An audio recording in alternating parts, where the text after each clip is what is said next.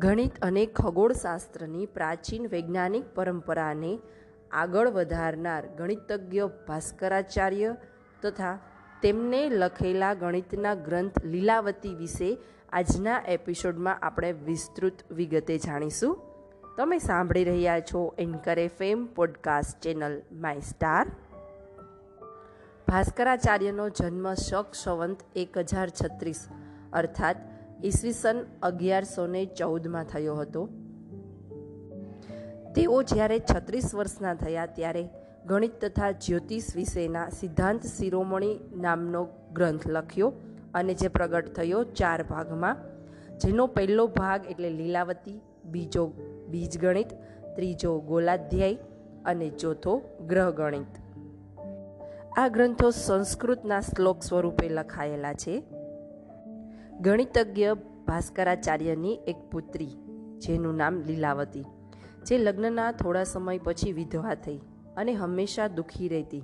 ભાસ્કરાચાર્યે પોતાની પુત્રીનું દુઃખ જોઈને તેને સસરાના ઘરેથી પોતાના ઘરે લાવ્યા. ઘરે પણ આખો દિવસ રડ્યા કરતી.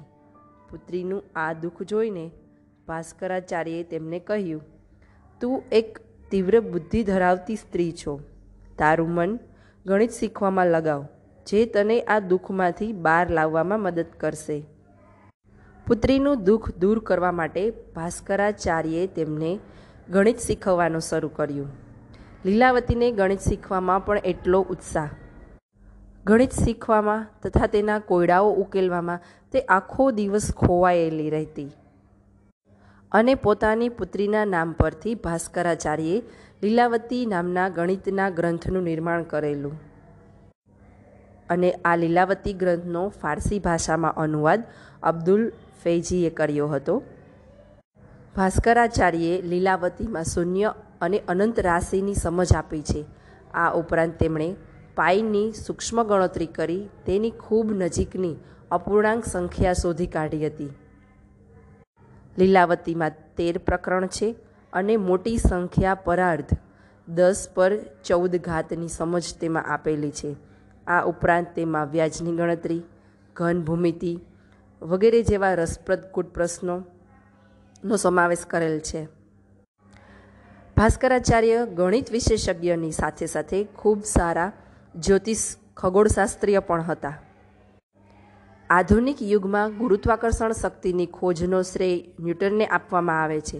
પરંતુ ખૂબ ઓછા લોકો જાણે છે કે ગુરુત્વાકર્ષણનો સિદ્ધાંત ન્યૂટનના વર્ષો પહેલાં ભાસ્કરાચાર્યે પોતાના ગ્રંથ સિદ્ધાંત શિરોમણીમાં કર્યો હતો.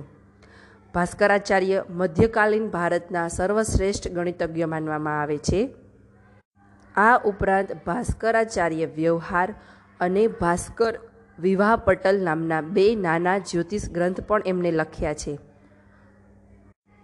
ઓગણસિત્તેર વર્ષની વયે કરણ કુતૂહલ નામનો ગ્રંથ લખ્યો, જેમાં ખગોળ વિજ્ઞાન વિશે લખેલું છે.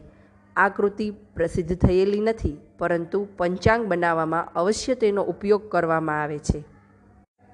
બીજ ગણિતમાં ભાસ્કરાચાર્ય બ્રહ્મગુપ્તને પોતાનો ગુરુ માનતા હતા.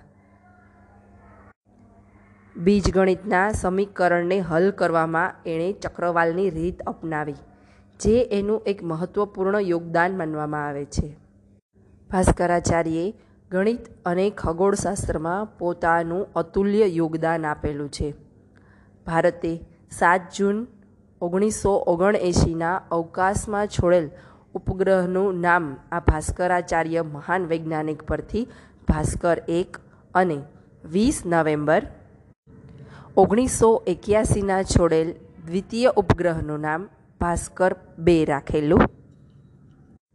બાલ દોસ્તો, આવી અવનવી વાતો સાંભળવા માટે સાંભળતા રહો anchor FM podcast channel my star.